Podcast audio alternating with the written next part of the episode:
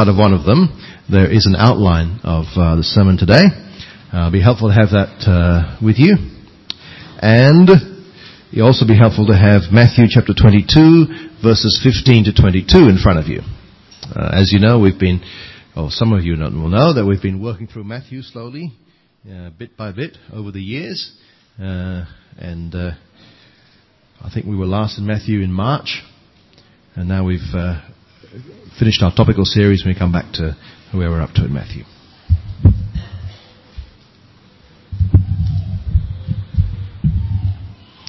Matthew 22, and we're looking from verse 15. Now, once upon a time, there was a man who became a Christian. And when he became a Christian, he knew that there were a few things that had to change.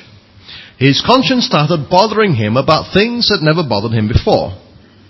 And in particular, he knew that he ought to pay what he owed. And one of the things that he owed was taxes. So he wrote this letter to the Director General of the Inland Revenue Service. Dear Sir, since becoming a Christian, I have been unable to sleep, knowing that I have cheated on my income tax. I have understated my taxable income, and so hereby I enclose a check for 1,000 ringgit. If I still can't sleep, I will send you the rest.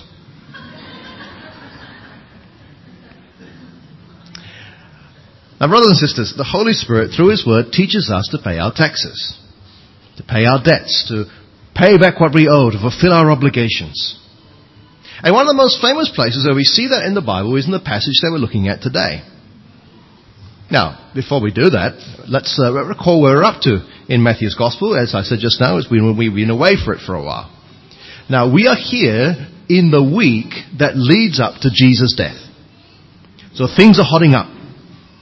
A couple of days before, Jesus had ridden into Jerusalem on a donkey as if he owned the place. The crowd had acclaimed him as king. He had gone into the temple and started teaching there as if it was his own. And not only that, he had driven out the businessmen and the merchants who had set up stalls there. He had clashed with religious leaders, claiming that he had God's authority to do what he was doing. And in fact, by reminding them of John the Baptist, he showed from the Old Testament that he was God himself, come to his own temple. But the religious leaders would not budge. They would not listen or see how he was fulfilling prophecy. He told stories and parables against them which not only predicted his own death, but showed that God would bring judgment upon those responsible for it. So the relationship between Jesus and these religious leaders of Israel were at an all-time low.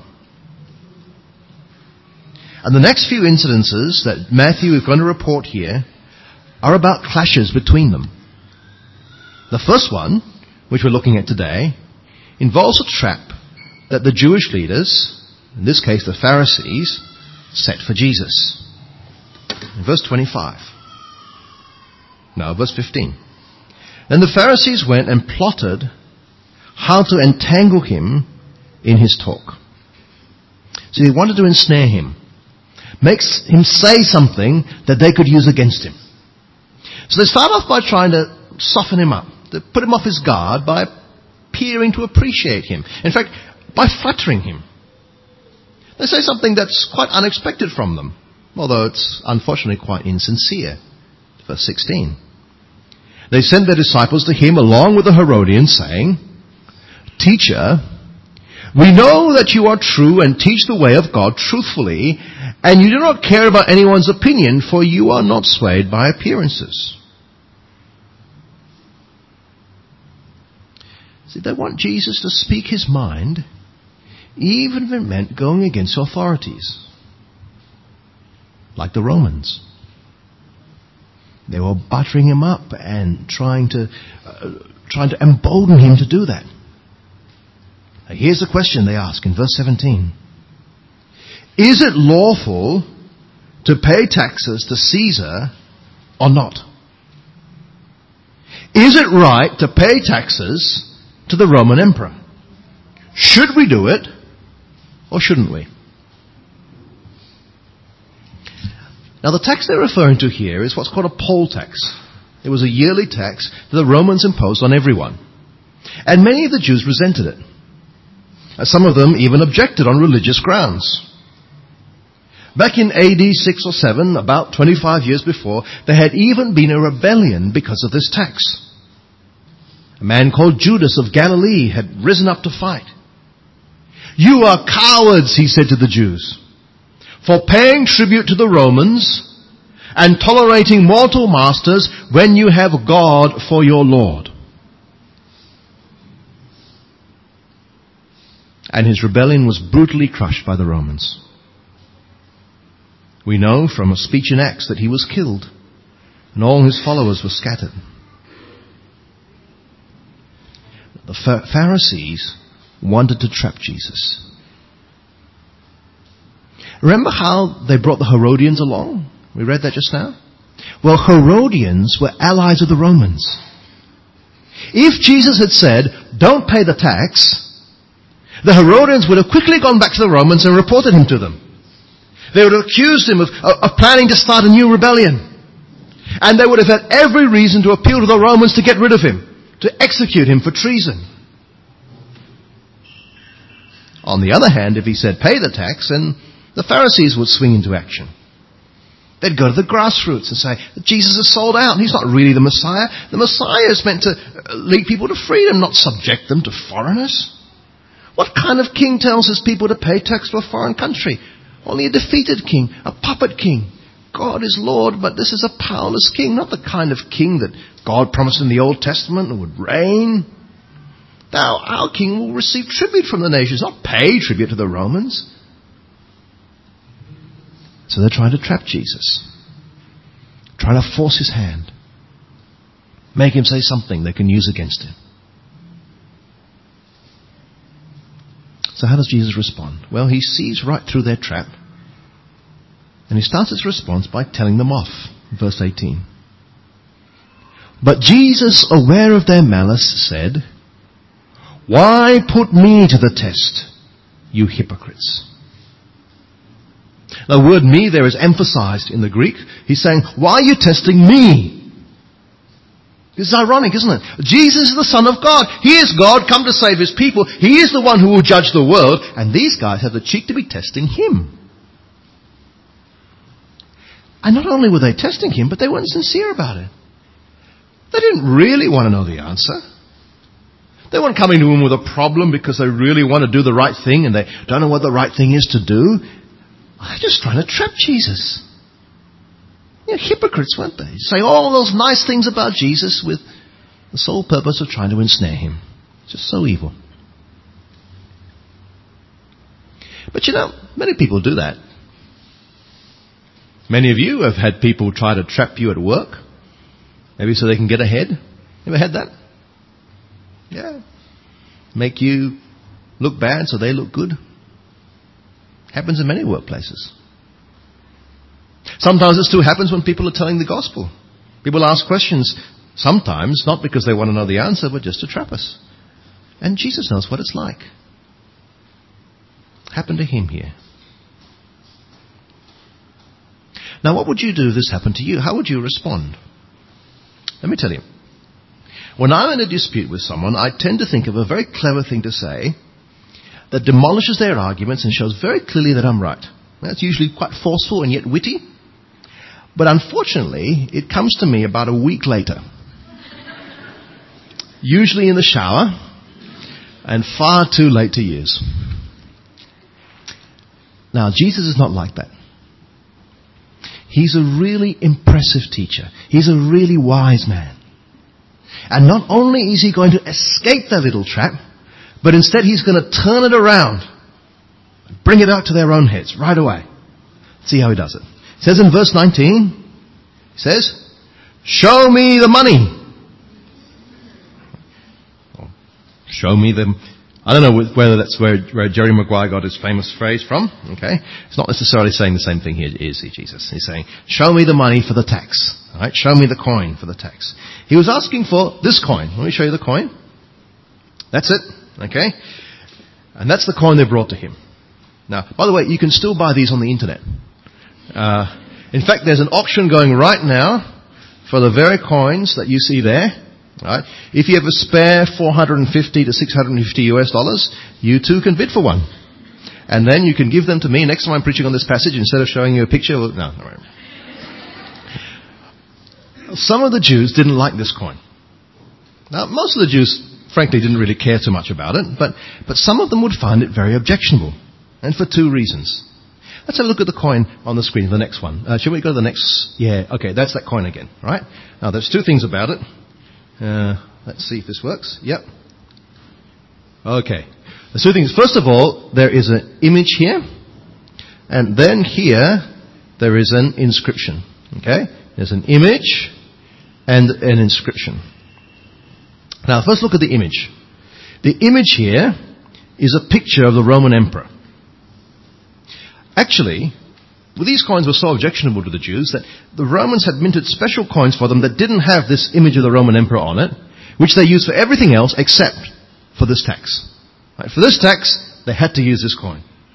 Right? The Jews didn't like it because of the second commandment. They're not to make a graven image of anything or bow down to it. Right? But for the taxes, they still had to use this. And the second thing they didn't like was the inscription that's on the coin. Right? The inscription, that, that's the inscription in Latin. Uh, and what it means is this. Caesar Augustus Tiberius, son of the divine Augustus. Caesar Augustus Tiberius, son of the divine Augustus. Right? In other words, it's saying Caesar, the Caesar at the moment is Tiberius, and he is the son of the divine Augustus. That is, he, he sa- it says that he is the adopted son of the previous emperor who was divine, who was a god. So, the Jews, of course, had quite an objection to that as well. So on the coin you've got the image, and the inscription, both of which were objectionable.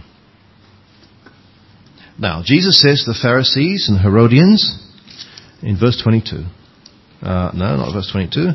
Where are we? He says to them in verse 20, whose likeness, or the word there is actually image, and inscription is this? Well, whose image is on the coin? It is Caesar's. Whose inscription is on the coin? It is Caesar's. So when Jesus asks whose image and whose inscription on the coin, what do they say? Well, they rightly say Caesar's. And then comes Jesus' reply. Therefore render to Caesar the things that are Caesar's, and to God the things that are God's. Render to Caesar the things that are Caesar, and to God the things that are God's. The word render means to give back. Right? It's a word used when paying a debt obligation. Payback. Give the coin back to Caesar. It belongs to him, Jesus says. It's his money. You owe it to him. It's his face, his inscriptions, his money. Pay it to him. Pay your tax, pay what you owe. Pay to Caesar what you owe to Caesar. Now, what would it meant? What it would have meant for these people to do that? Well, it would have meant to pay their tax, even though they didn't agree with what was written on the coin. Even if they didn't agree with having an image on the coin in the first place. That's not the important thing. The image on the coin is not to worship Caesar as son of God, but to pay him tax as emperor. And they were to give it to him. Furthermore, they didn't have to agree with what Caesar was going to do with the money. They wouldn't, can't say, well, it's okay if you use this to build roads, but don't use it to build armies. Or, you can't say, I won't pay the tax because some of this tax money will go to build your pagan temples. It's not the point. Pay to Caesar what you owe Caesar, and what Caesar does with Caesar's money is Caesar's problem. And friends, that applies to us today as well, doesn't it? We are to give the government of the day their dues. If we owe taxes, we are to pay our taxes. If we owe honor and respect, then it's honor and respect. If it's time doing national service, it's time doing national service. Better obey the law of the land insofar as it doesn't contradict the word of God and pay Caesar what belongs to Caesar. But Jesus says it doesn't stop there. You have an obligation to the king, but you have an even bigger obligation to God. Fulfill your obligations to God. Pay back to God the things that are God's. Make sure you pay God what you owe Him. Now, we know what people were to render to Caesar. They would render that coin as tax. But what were they meant to render to God? What is it that we are meant to pay back to God? What is it that belongs to Him? Well, when you look at the coin, you see Caesar's image. That's why Jesus called them to bring out the coin. Where do we see God's image? The denarius bears the, the, the likeness of Caesar. Who is it that bears the likeness of God? It's Genesis 1:27, isn't it? God created man in his own image. In the image of God he created him, male and female, he created them. The one thing in all creation that bears God's image is the human race. The human beings bear the image of God. That's us. And so when Jesus says, render to Caesar the things that are Caesar's, but render to God the things that are God, he's saying, look, you pay your taxes to the government, but your life, your whole self, your whole being, you render that to God. And so rendering to Caesar comes in the context of a greater loyalty. We have a higher allegiance, a, a bigger obligation. We give the government our taxes, but we do not give ourselves. We are made in the image of God. We are to give God our very selves. Which means every part of our life comes under His rule as creator. That means total loyalty and total allegiance and total obedience. It means living for His kingdom and glory above everything else. It means that He is the real King of our lives.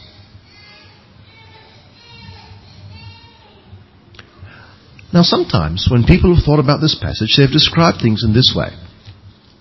See, there are some things that are secular. Here we go. Let's see if I can get that again. Okay, there. We, some things that are secular, they come under the temporal authorities, they come under the government, so that's Caesar. Right? There's your life overall, there's a Venn diagram. Life overall, there's Caesar.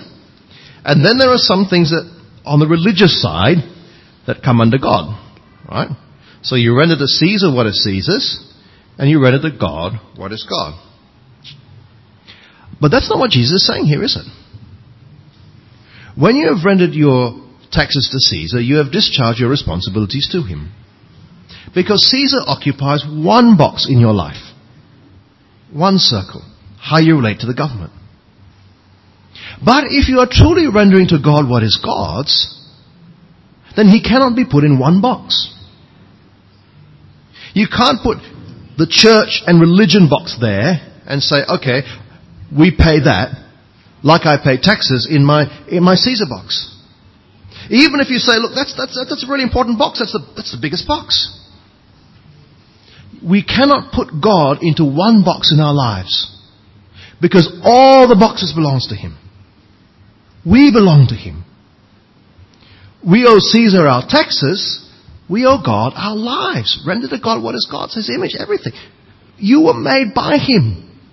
You were made for Him. Everything, all of life is about Him. Like the coin belonged to Caesar, you belong to God. Like Jews owe taxes to the emperor, you owe yourself to God. Render to Caesar what is Caesar's, but to God what is God's. And so friends, here's a better diagram where our whole life is lived under God, and where we, what we owe to Caesar comes in as, as part of that. So there's no big divide between the, the, the, there's no divide between the sacred and the secular. Because our whole lives are consecrated to God. And within that, we serve our country, we pay our taxes, we obey the law. Not because Caesar has a special sphere of influence that is outside of our service to God, but we do it as part of our service to God. And even the reason we render to Caesar what is Caesar's is because God wants us to. Just like the reason we go to work in the morning is to serve Him, and the reason we serve our families is because it's what He wants us to do, and, and the reason we do anything in the end is for Him. And so therefore, if there is a clash between what Caesar says and God says, then you must always obey God rather than man. Does that make sense? Incidentally, this passage has also been often used to justify the separation of church and state. Now, it's not the point that Jesus is making. And don't get me wrong, I actually think there's a really good idea to have a separation between church and state. Church institutions which take over the roles of the state become too powerful, and, and when institutions are powerful, they become corrupt because they attract people who are there for the power, not because they love God and they want to serve Him. But this passage is not about church institutions and denominations. It's, it's about God being God of every area of our life. About Him ruling us by His Spirit through His Word in each and every part. About rendering to God what is due to Him. Now, when Jesus said these things, the Pharisees and the Herodians, they were stunned. He had not only escaped their trap, but he had actually taught a profound message. And not only that, he had shown up where they came for, they came short. Because they had failed to render to God what was rightly his. God had come to his temple, as the Old Testament had predicted, but instead of worshipping him and giving him his place, they sought to trap him in his own words. And so in one simple sentence, he turned the tables on them. This is one teacher you don't mess with. This is one man you don't try to debate. There's one impressive, wise one. And it says in verse 22 that when they heard it, they marveled. But then it continues. And they left him and went away. They were impressed by Jesus. They stopped harassing him, but they failed to submit to him. They just, they just went away. And friends, I hope you're impressed by Jesus. If you're not a believer and you came here today or you're listening to this on the internet, as lots of people do, and were very impressed by Jesus, well, that's, that's good. But that's not enough.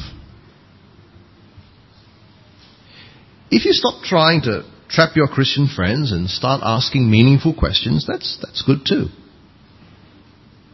But that's not enough. Jesus is God made human. You owe him as God. You owe him your very self. Give him what is due. Give him your life.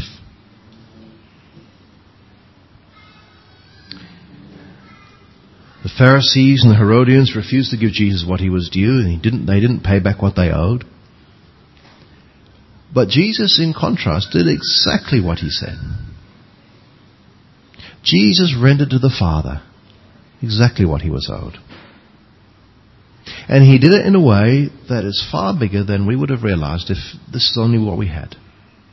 See, the Bible talks about us being made in the image of God. We've seen that already. But there is another way in which the Holy Spirit speaks in the Bible about the image of God. That is, He points us to Jesus Christ as the true image. Although we're made in the image of God, we, as we sang just now, that image is distorted by sin. Our failure to treat God properly, our failure to give God His due has affected us. But Jesus Christ is the perfect man. He is the one who never sinned. And all his life he rendered to God what belonged to him. And he, only he, perfectly expresses God's image. Colossians 1.15 says that Jesus is the image of the invisible God. He rules the universe in the way that God the Father intended under him.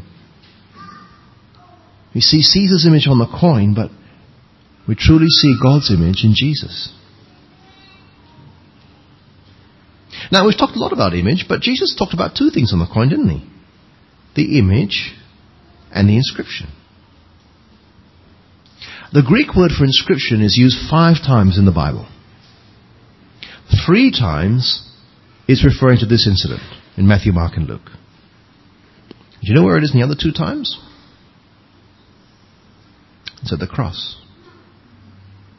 Where Jesus Christ, the perfect image of God, was crucified.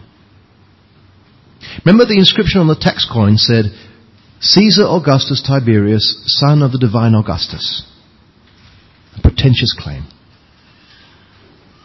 the inscription on the cross, right above the crucified Jesus, said, King of the Jews. That is the real King. That is the true Son of God. At the cross, we have again that image and inscription, like the coin. Because Jesus is paying the ultimate debt. See, friends, if we don't pay our taxes, we go to jail. But if we don't pay God what is due, we go to hell. And that's justice. We owe the government our tax. We owe God our lives. But you know, none of us treat God properly in that way. God deserves our everything and we, we fail to render what is His. And we have this great big problem. And this problem is the problem that God Himself resolved at the cross. Where the Son offered Himself to the Father on our behalf. Where He died to take the punishment that we deserve. Where He rendered the Father the payment of our debts. The sacrifice on the cross was the full, perfect, sufficient offering that pays the price that we could never afford. So that we could be forgiven and restored. As human beings, we are to render to God the things that are God's, and as the perfect human being, Jesus did that. As the divine one, He did it for all of us. And so, friends, those who belong to Jesus now are free. Free from the punishment of sin, free from the fear of judgment, free from the condemnation that comes from the failure to, to render ourselves wholly to God. But we are not free from the obligation to render to God what is His. For we are still made in His image, and we still belong to Him. And in fact, our obligation is doubled. For not only do we belong to Him by creation, we belong to Him by redemption as well. He was merciful to us when we least deserved it. He paid a terrible price to save us, giving His life for us on the cross.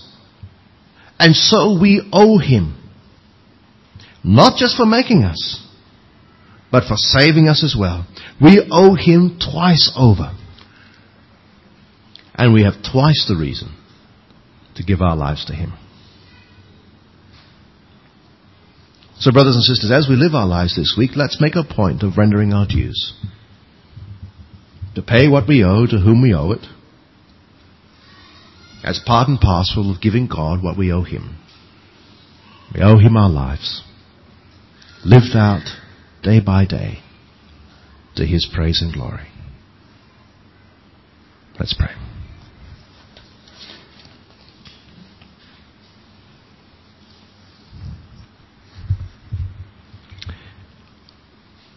Our Lord and Heavenly Father, we thank you for making us. Thank you for making us in your image, in, in your likeness. And we know that we belong to you. And Lord, we do want to give our lives to you.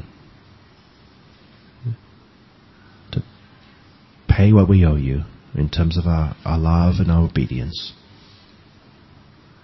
We know, Lord, that we fall short of that so many ways. And we thank you for Jesus who's rendered that perfect obedience, that perfect life, sacrificed on the cross for us. And thank you now that we belong to you twice over. That you have not only made us, but you have saved us. And Lord, in response to your mercies, we do want to offer our lives to you. We do want to give you our hearts, our souls, our everything love you and serve you day by day, to live our, to live our lives to your glory, because you have loved us. Help us, Lord, to render our debts to you. In Jesus' name. Amen.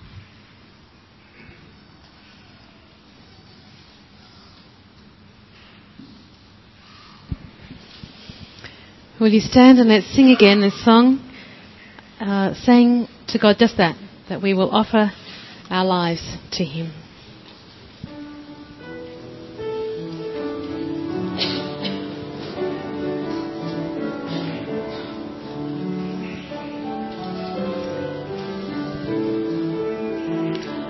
I will offer up my life in spirit and truth, pouring out the oil of love as my worship to you. In surrender I must give my every part. Lord, receive the sacrifice of a broken heart. Jesus, what can I give? What can I bring to so faithful a friend, to so loving a king? Savior, what can be said? What can be sung at the praise of your name for the things you have done? Oh, my words could not tell, not even in part of the debt of love that is owed by this thankful heart.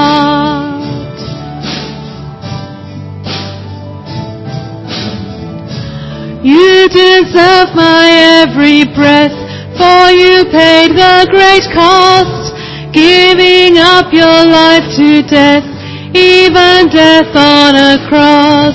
You took all my shame away, there defeated my sin, opened up the gates of heaven, and have beckoned me in. Jesus, what can I give? What can I bring to so faithful a friend, to so loving a king? Savior, what can be said? What can be sung as a praise of your name for the things that you've done? Oh, my words could not tell, not even in part of the debt of love that is owed by this thankful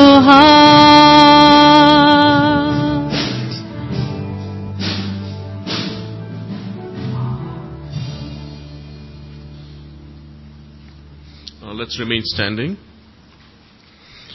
All of us have fallen short in God's sight. We've sinned, and we know we are sure that um, that if we repent, our sins are forgiven. Let us say the words of the confession. It's on the screen. Holy Father, you have loved us with an everlasting love, but we have gone our own way and broken your laws. We are sorry for our sins and turn away from them.